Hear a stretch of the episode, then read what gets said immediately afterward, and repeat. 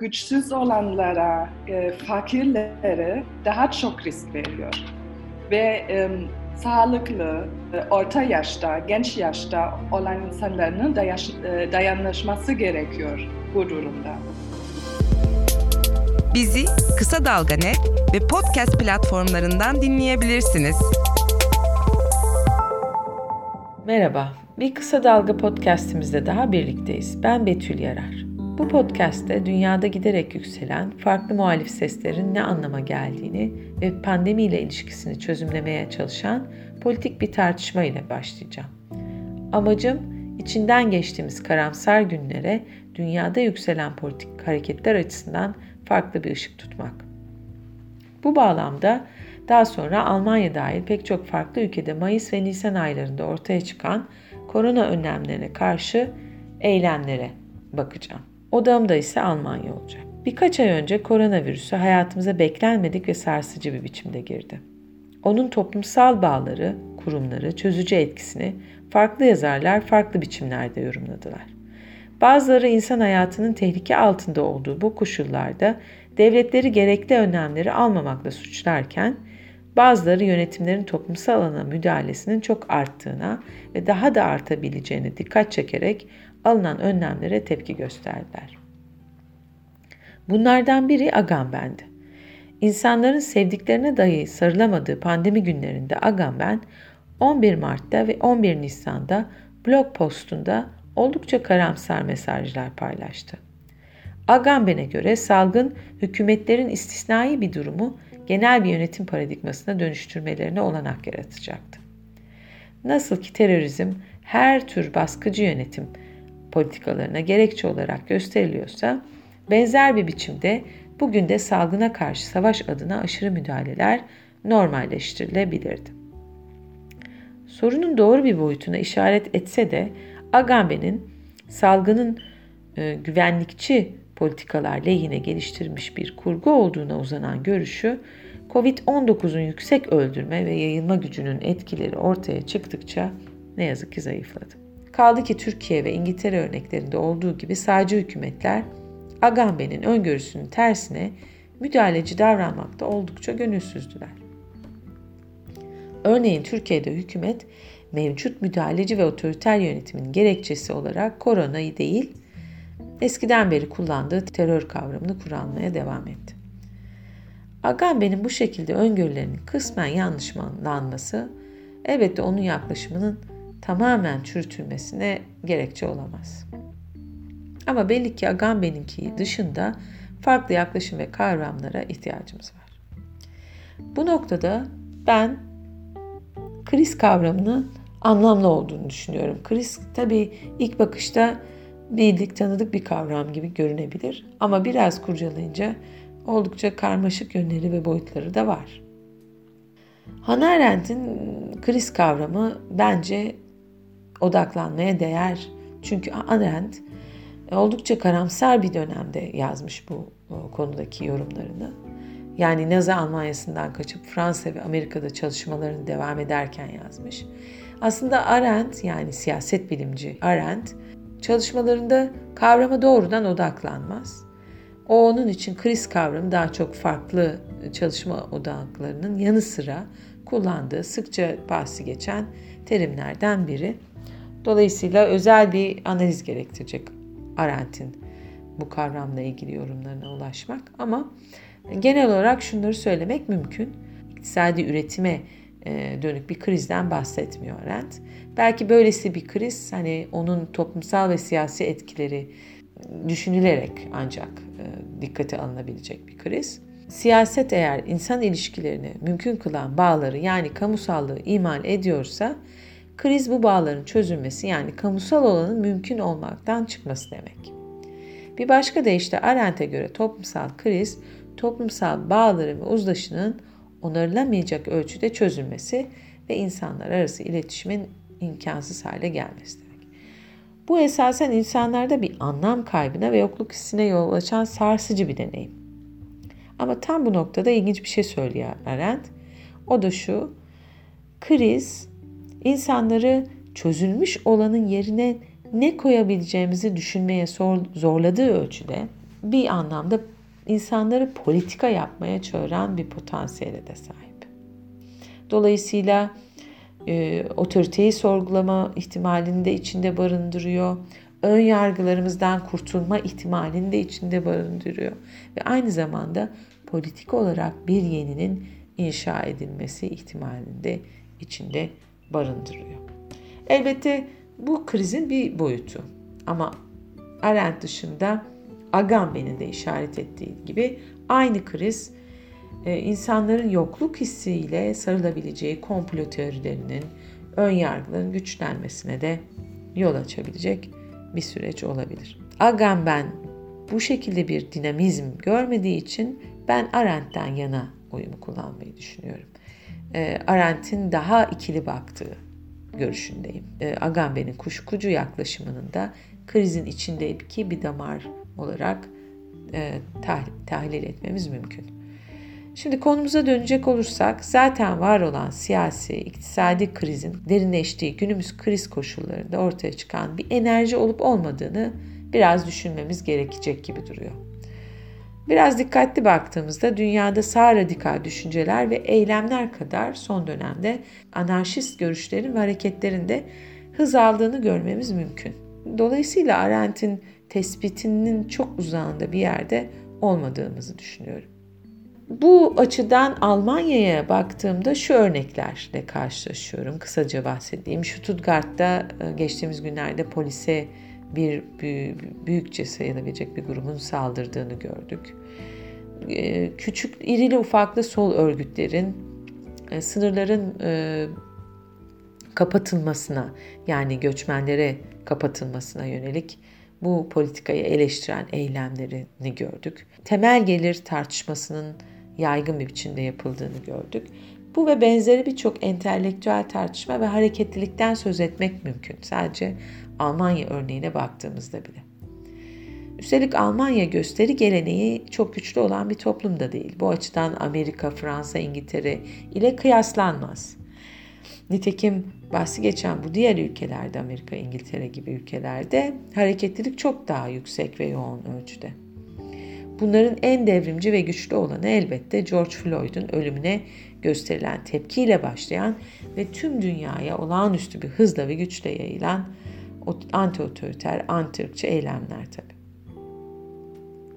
Bu eylemler elbette sadece pandeminin yarattığı koşullarla açıklanamaz. Ama ben inanıyorum ki aynı eylemlerin, aynı politik hareketliliklerin ve düşünsel e, dinamizmin pandemi koşullarından bağımsız bir biçimde ele alınması da mümkün değil. Ben şimdi e, bu tartışmayı e, bir kenara bırakmadan aslında bu tartışmanın yarattığı çerçevenin içinde kalarak odağımı Almanya'ya ve Mayıs-Nisan aylarına çevirmek istiyorum. Bu tarihlerde farklı ülkelerde yaygınlaşan ve korona önlemlerine karşı eylemler olarak nitelenen eylemlerle karşılaşıyoruz. Bu eylemlerin Almanya'da da yer alması, dünyadaki benzerleriyle eşgüdümlü yürümesi aslında ilginç bir nokta. Nasıl oluyor da aynı anda dünyanın farklı yerlerinde benzer nitelikte eylemler ortaya çıkmaya başlıyor diye sorabiliriz. Ama bu soruya cevabın ötesinde şunu söyleyebiliriz. Ülkelere göre bazı farklılıklar gösterse de e, ki gösteriyor. Aslında oldukça heterojen e, kitleler içerse de bu e, eylemlerin ortak yanı Agamben tarzında kuşkucu ama eleştirilerin daha çok komplo teorileri üzerinden ifade eden orta sınıf beyazları bir araya getirmesi. Bu yer yer kırılıyor. Bazı öncü figürlerin daha melez olduğunu görebiliyoruz Almanya örneğinde. Sağ figürlerin öncülüğünde Amerika'da yürüdüğünü söyleyebiliriz. Küresel güçlerin komplolarına karşı ulusal güçleri özgürlükler adına çağıran dediğim gibi beyaz orta sınıf, milliyetçi tandansı olan e, bir tür sağ hareketten söz etmemiz mümkün. Ama Almanya'da biraz daha bu siyasal çizginin florlaştığını söylemek mümkün. Her ne kadar daha çok sağ yeni damgasını vursa da daha heterojen bir e, topluluğun bir araya geldiğini görürüz bu, bu eylemlerde. Bu nedenle onu bu eylemlerle ilgili yorumlar da biraz farklılaşabiliyor. Örneğin Yeşiller Partisi'nden daha önceki podcastımda yaptığım görüşmede Fotoş Topaç'la yaptığım görüşmede Topaç bu hareketin aşırı sağın yön verdiğini ısrarla söylüyor ama e, gerek Dilinke'de biraz sonra alıntılarıyla paylaş, sizinle paylaşacağım e, Sol Parti'nin Bremen Eyalet Parlamentosu Milletvekili ve Eş Başkanı Sofia Leonidakis ile yaptığım görüşmede e, Leonidakis'in vurguladığı gibi gerekse basında yer aldığı gibi bu eylemler yaygın biçimde e, radikal sağdan sola kadar çeşitli grupları bir araya getirmiş durumda. Bu eylemlere damgasını vuran söylemlerde iki temel hat var. Bunlardan biri temel özgürlükler kavramı üzerine kuruluyor. Örneğin hareketin Stuttgart'taki sözcüsü ve organizatörü enformasyon teknolojisi alanından Balweg adında bir girişimci ve onun Querdenken yani Türkçe'ye yanal düşünme olarak çevrilebilecek inisiyatifi etkili bir aktör diyebiliriz. Hayata kulak ver. Kulağını sokağa aç. Haberi duy. Haber podcastle buluştu. Kısa Dalga Podcast.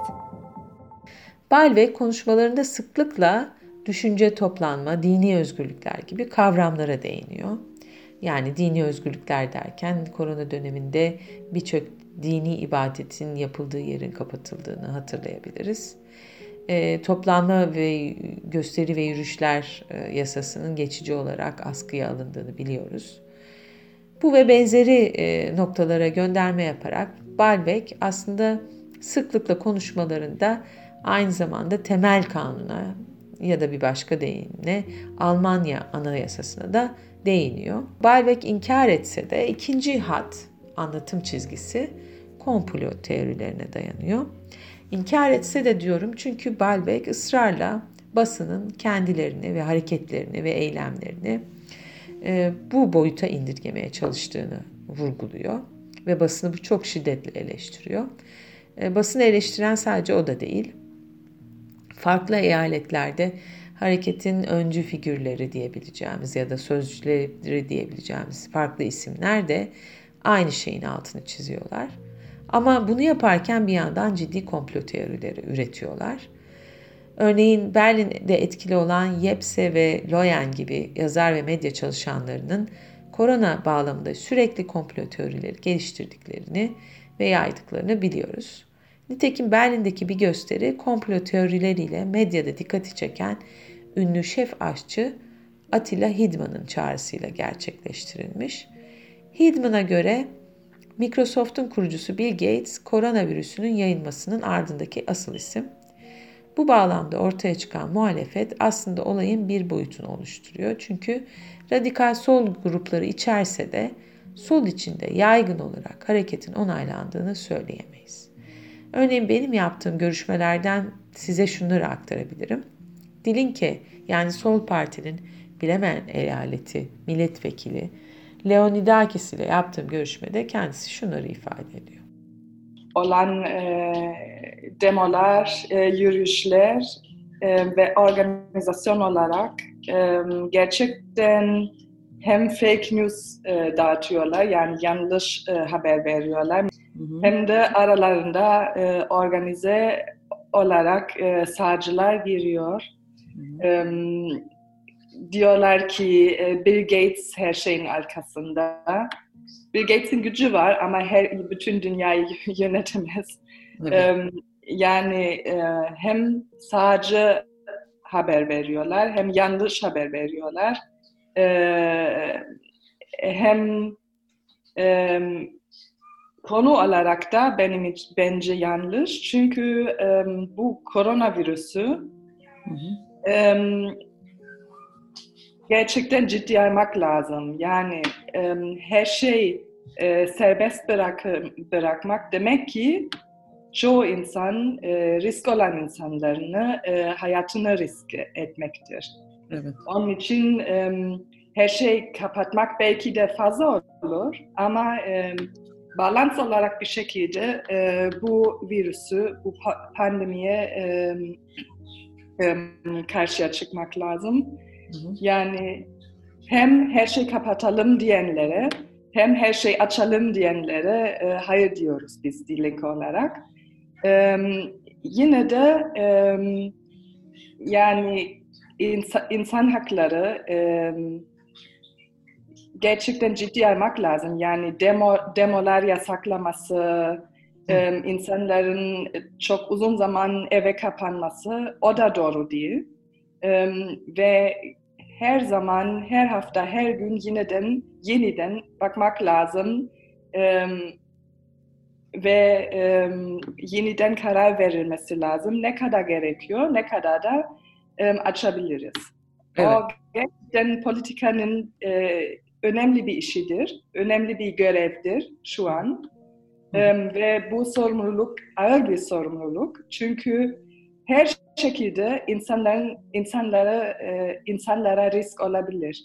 Evet. Yani insanların kapanması psikolojik risk olabilir, kadınlara, çocuklara şiddet olabilir, riski yükseliyor. Başka e, hastalık hastalıklar belki uzar falan falan. Yani ne yaparsan bir risk vardır. Ama koronayı koronanın riskini e, tanımamak o da yanlıştır. Çünkü o da insanların hayatını riske atıyor. Görüldüğü gibi muhalefet içinde farklı duruşlar var. Dilinke yani Sol Parti bu türden Covid-19'a karşı alınan önlemleri tamamen reddeden veya yanlış bulan yaklaşımları doğru bulmuyor, eleştiriyor. Keza Yeşiller Partisi de benzer bir tutum sergiliyor.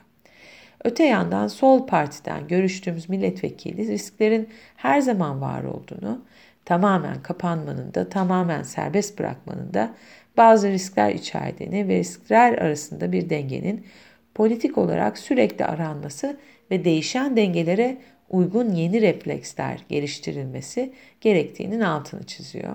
Hatta siyasete asıl karakterini veren kriz koşullarında e, tek başına özgürlükler olmadığını, meselenin özgürlükler, riskler ve önlemler arasında yerel talepler e, temelinde sürekli değişen dengenin olduğunu, bir denge arayışının olduğunu söylüyor.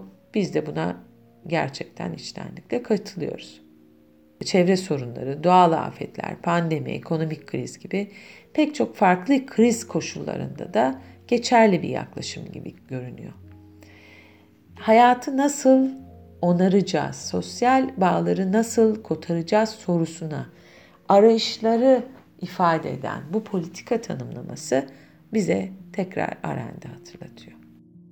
Bence bunun iç noktası dayanışmasızlıktır.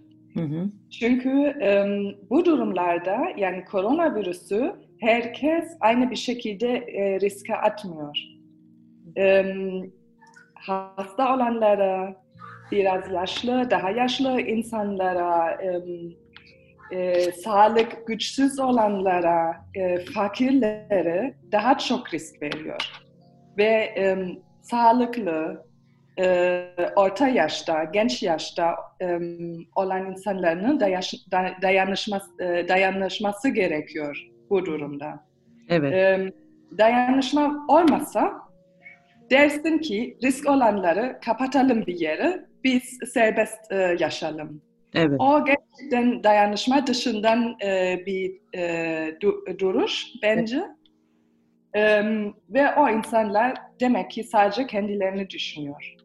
Tabii ki bu e, e, karantina durumlar, insanların kapan, kapanma durumları, e, İtalya'daki, New York'taki, İspanya'daki durumlar gerçekten korkunç. Yani bir insanın şaşırması anlıyorum. Ve bunun istememesi onu da anlıyorum individual bir perspektiften. Ama e, genel olarak, toplum olarak bakarsan bu durumda dayanışma gerekiyor ve bu insanlar dayanışmalı olmak istemiyorlar. Peki kriz koşullarında farklı deneyimler, beklentiler ve talepler arasında bir denge kurmak nasıl mümkün? İşte bu noktada yine onun işaret ettiği, Leonidakis'in işaret ettiği dayanışma kavramının biz de altını çizmek istiyoruz. Sonuç olarak koronanın etkisiyle hızlanan toplumsal çözülme süreci Agamben'in dediği gibi bazı korkuları tetikledi ve karanlık bir döneme sürükledi bize bu. Bu bir gerçek. Ama Arendt'in kriz kavramından yola çıkarak göreceğimiz gibi sosyal gerçekliğimiz ve bağlarımız çözüldükçe onları yeniden örmeye bizi zorlayan oldukça politik bir dinamizm de söz konusu aynı koşullar içinde. Pandemiyle açığa çıkan bu politik enerji ve iklim üzerinde daha çok kafa yormamız elbette gerekecek. Nitekim bahsettiğim, e, bu podcast'te bahsettiğim eylemler daha çok Agamben tarzı kuşkucuların öncülüğünü yaptığı eylemler. Ama biliyoruz ki dünyada e, onarıcı, e, eyleyici politik girişimler, tartışmalar, eylemlilikler de mevcut ve dayanışma temelli yaklaşımı güçlendiren serzenişler, haykırışlar da mevcut. Dolayısıyla bu ikisini birlikte düşünmek dönemi daha iyi anlamamızı kolaylaştıracak kanaatindeyim.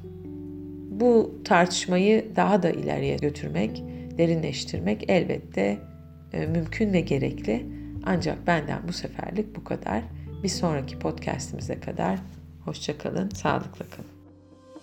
Haber podcastle buluştu. Kısa Dalga yayında. Bizi Kısa Dalga Net ve podcast platformlarından dinleyebilirsiniz.